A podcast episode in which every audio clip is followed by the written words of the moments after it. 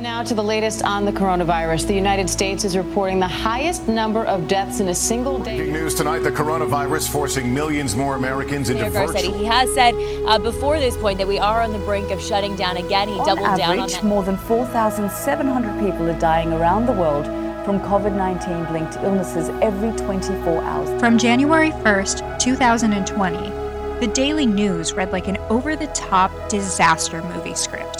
One an agent might describe as outlandish and not very realistic, but a page turner nonetheless. So, how did a year that was more outlandish than any movie affect the industry that makes them? My name is Anna Schiera, and for the past decade, I have worked as an assistant director in the film industry and a production coordinator in the commercial world. I am currently a COVID coordinator, working with the second biggest production studio in the US. In this podcast, I'll take you through everything from the obvious to the intricate to help document how one of the most historic years in US history completely reshaped the way we tell stories.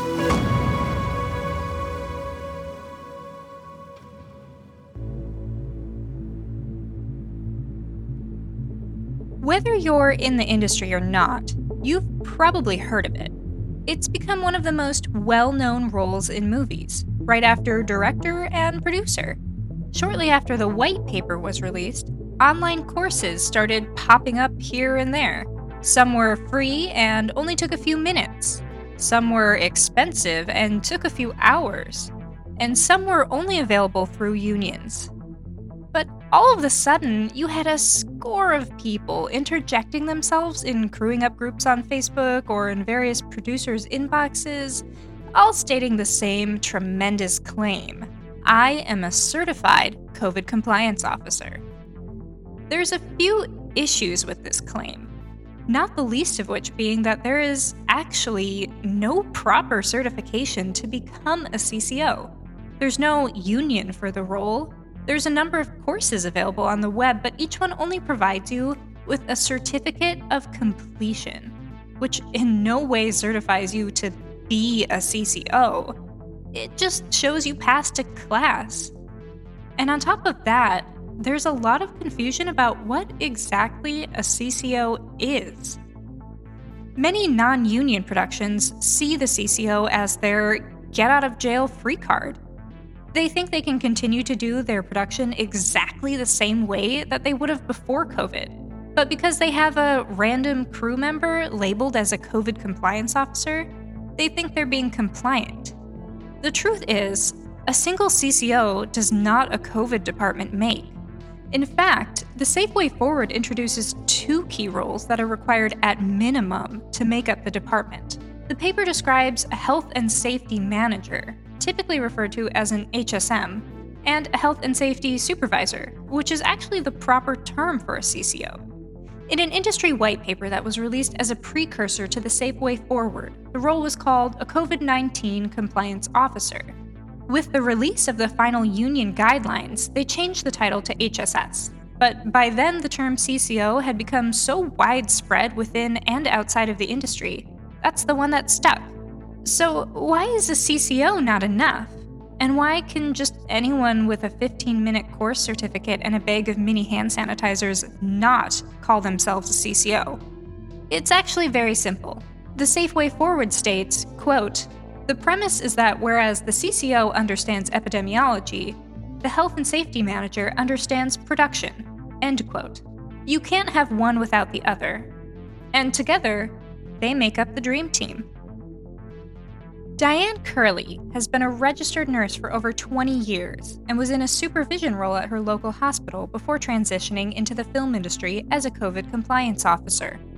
She has an extensive infection prevention background as well as studied contact tracing with Johns Hopkins Online. So she was the perfect type of person to excel in this new role on a film set. So, Diane, what are some of the biggest misconceptions people seem to have about becoming a CCO? I think a lot of what I see and hear is that anybody can do it, that you can just log on, take a quick course, become certified, and go ahead and herd the the cats and have them do what you say and that you have all this power. And it's really so much more than a quick course and it's more than power. It's it's leadership What sort of training do you think is the minimum to be able to properly call yourself a CCO? What kind of training did you do? I really think having a medical background is appropriate for this role. Um, knowing how infections spread and knowing how you can prevent infections from spreading and keep people safe. And a medical background also teaches you things about therapeutic communication and conflict resolution. So that's all born into what we do, whether you're an EMT or an RN you have that background of in your learning about conflict resolution and leadership and therapeutic communication as well as the nuts and bolts of infection prevention and being able to educate people as well is an important part of it. So i think that if, having that medical background gives you all of those so-called soft skills coupled with your medical knowledge to really um, be an asset to the production um, the training I've had is my RN background. I have a master's degree, and I've also my experiences out in the field with disaster management training all over the world. And then I started my first CCO job uh, was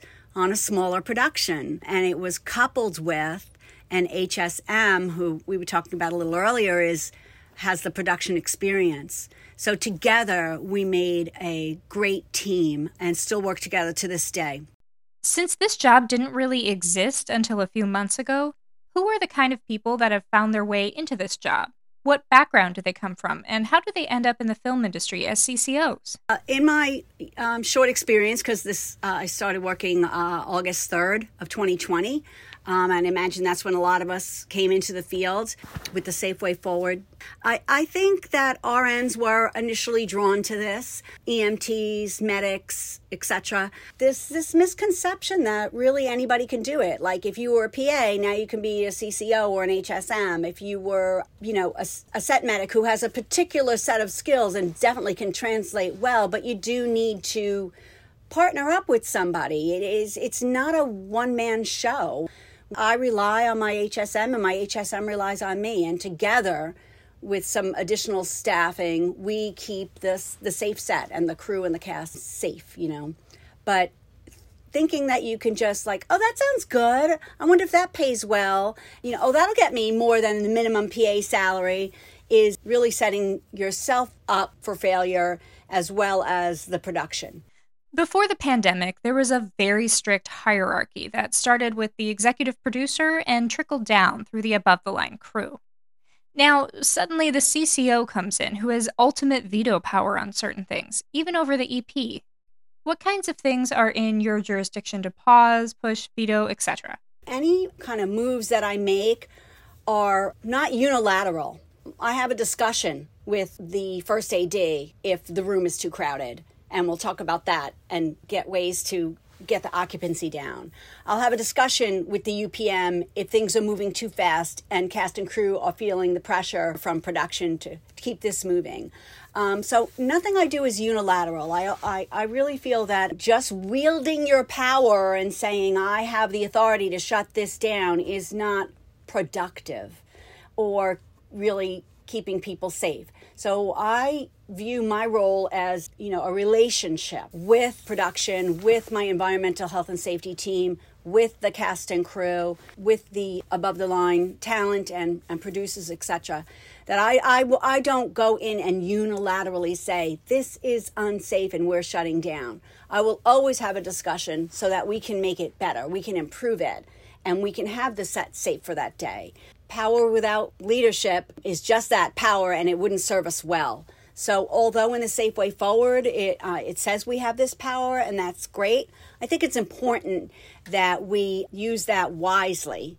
What happens if a producer refuses to honor your guidance? I actually had that struggle. Everybody kind of wanted to just move forward on a particular scenario, and I stood my ground, and it went to the highest levels and tons of discussions and tons of discussions. Ultimately, we did pause uh, my recommendations were taken into consideration and followed, but I will say that it was not easy. I was surprised that it had to get that far, honestly, but this is all new to everybody, and ultimately, me standing my ground on that because I knew I was right. You know, it's it's it's kind of hard. Like to me, it wasn't a gray area. It was it was quite the battle. Mm-hmm. Let's talk about your other half, the health and safety manager. What are the main differences between a CCO and an HSM? Well, like I said before, my health and safety manager, um, we've stayed together and he is awesome. His name is Matt Hudson. He's from LA. He has that production background for nine years. So he taught me a lot of the language, a lot of the hierarchy, which the hierarchy doesn't exist anymore in healthcare. In healthcare, we've kind of overcome that, and we're the playing field is level, and we're all a team. And to find that in the film industry, it was still a, a very secure hierarchy um, that needed to be followed. So these were the things I learned from him and that we worked together on. And then I shared any medical knowledge that I had. And so working together, we don't step on each other's toes. We just complement each other. And we go to each other and um, rely on each other to make the set safe, realizing it's not about me, oh, I'm the CCO, and it's not about Matt, oh, I'm the HSM. It's no, it's about the cast and the crew. What kind of correspondence do you have with the HSM? How does this sort of symbiotic relationship benefit the production?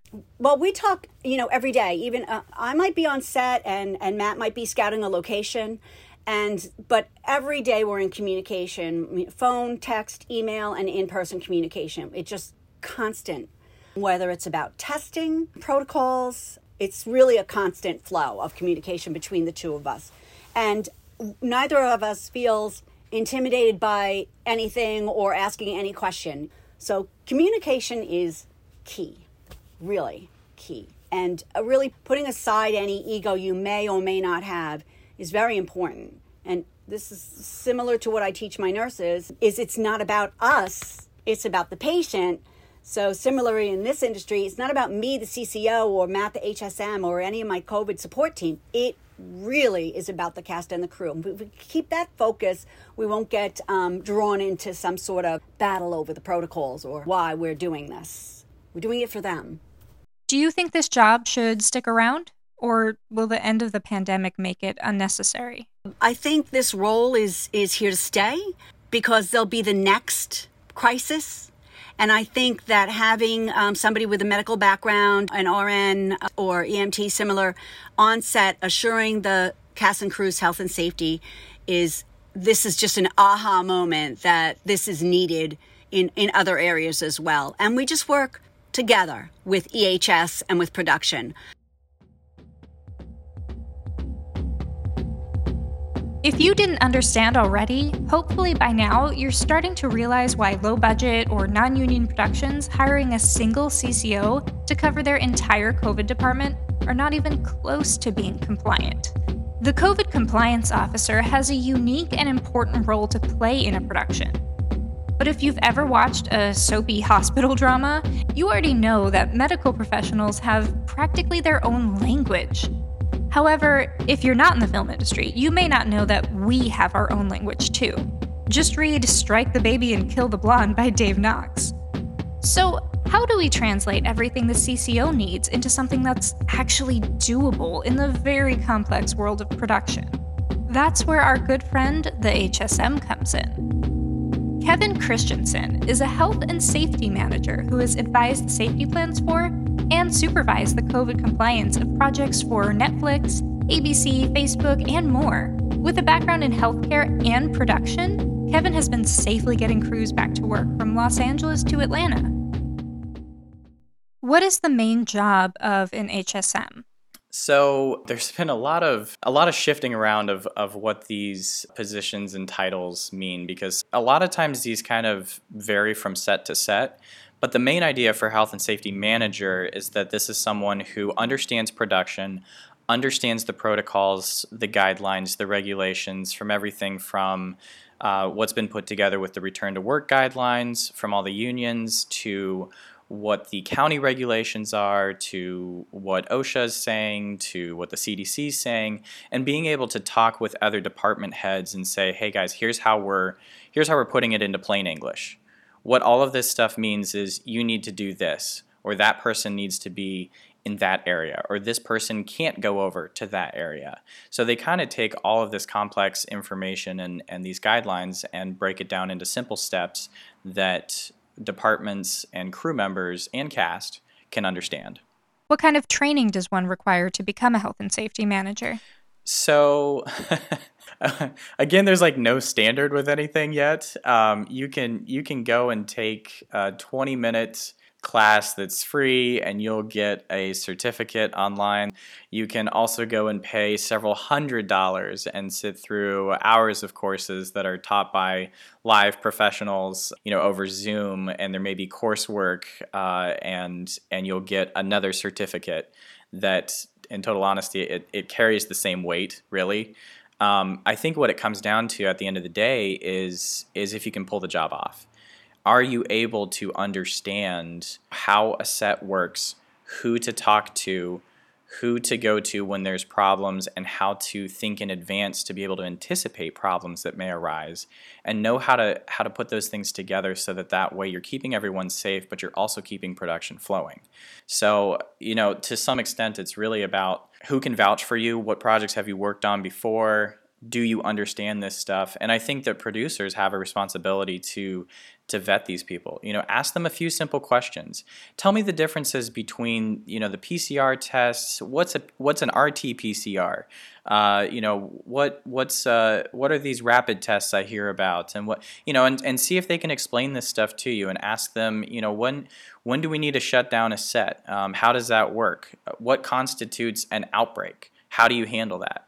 And and if they're kind of struggling to be able to explain that to you then you may want to go find someone who can explain that a little better. Because right now there's it's kind of the wild west when it comes to certifications and i think a lot of it comes down to sitting down one-on-one and saying tell me your experience and tell me how you would handle these problems if they arise. What does your department typically look like?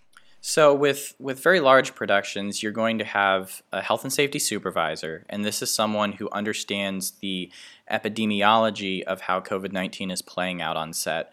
Then you're going to have your health and safety manager. The health and safety manager is going to take the orders from the health and safety supervisor and put those into action. They're going to be in production meetings explaining how you need to break out into pods if a show is doing pods. They're going to be making sure that people are tested in at the right time, communicating with um, with department heads, letting them know before you bring onboard new crew or you have a vendor coming here are the things that you need to know about and and please notify me so we can get people tested in.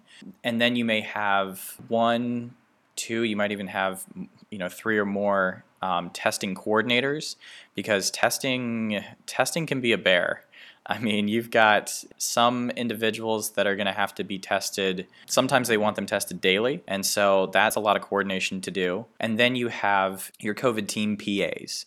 And these folks will help you sometimes with check-in or passing out PPE. They'll also keep an eye out on people and see if they're, you know, being compliant, keeping their masks on, staying apart. But I don't think that they have as much of an obligation to to step in and distance people because you know they're quite frankly they're not paid as much as COVID compliance officers are, and so they have a duty to report what they see. But it's really you know that's really the duty of the the monitors or officers to step in and say, hey guys, I get that this is a very important conversation, and you may be two very important people, but COVID doesn't care, so you still need to step apart.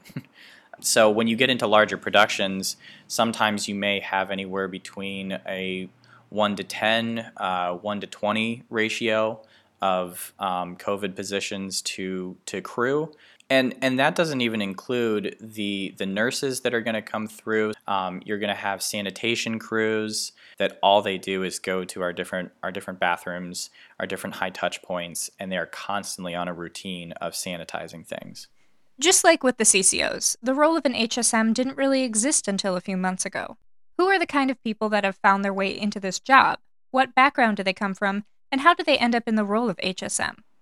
I've worked with a variety of people that have a pretty diverse background. I've met people who are producers, so they they were really good at knowing how all the different departments interact with each other and who to go f- go to for what. I've met people that were they were paramedics. Uh, one person I worked with was uh, was a paramedic and former bodybuilder.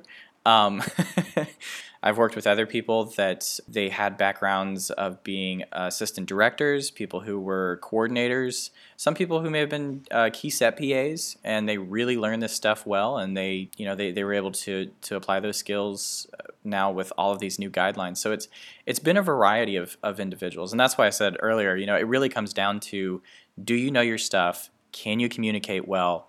And at the end of the day, can you keep production flowing while keeping people safe? You're kind of the missing link here between two vastly different and complex industries the bridge between the medical side and the production side. Can you talk a bit about this? So, as a health and safety manager, it's really important to be able to understand how the virus spreads, what types of scenarios are going to increase the likelihood of viral spread, and then be able to translate that into you know a production environment. For example, when you're outdoors and you've got you know good sunlight and lots of ventilation everywhere, your likelihood of spread is going to significantly decrease. So we may be a little bit more relaxed in um, how we're enforcing certain policies in an outdoor space. Uh, so that's kind of where where that uh, that skill set comes into play is taking taking that that knowledge of medicine, science, epidemiology, and just all the new discoveries about COVID 19 and applying that into practical application. So, with my background, I'd had I'd had experience working for Kettering Health Network, and that's that was part of where I, I learned the importance of, of HIPAA and how that plays in when you're doing any kind of photography or marketing or, or film shoots. Um, you know, keeping things private and managing people's privacy, which is something very important with test results. But then I'd also had experience with with production. Um, I'd, I'd opened my own uh, production company, and I've I've produced projects in LA and Atlanta. And so bringing bringing those things together really helped with with these roles. So it's kind of that combination of the two. And and a big piece of it is just being well read you know keeping up with all these things because we keep learning new things all the time. The best way to be informed about covid-19 is spending your free time reading the latest just all the latest news especially peer reviewed scientific studies and and understanding it that that's that's the best way to, to be an expert on COVID right now. Do you have any thoughts about the future of this department? I, am really interested to see uh, what's going to happen with this department because I, I don't think that it's going away anytime soon. Um, you know, on the bare minimum level, I think that we may have somebody who's still sticking around to oversee health and safety you know, in the same way that we never, you know, at some point in film history, there was never a medic on set.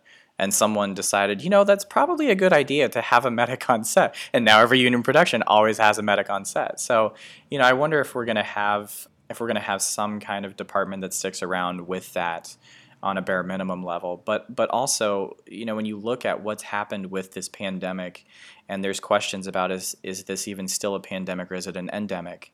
Um, and how long is this going to continue, you look at how, how difficult it's been for people who qualify to get vaccines who still can't get vaccines.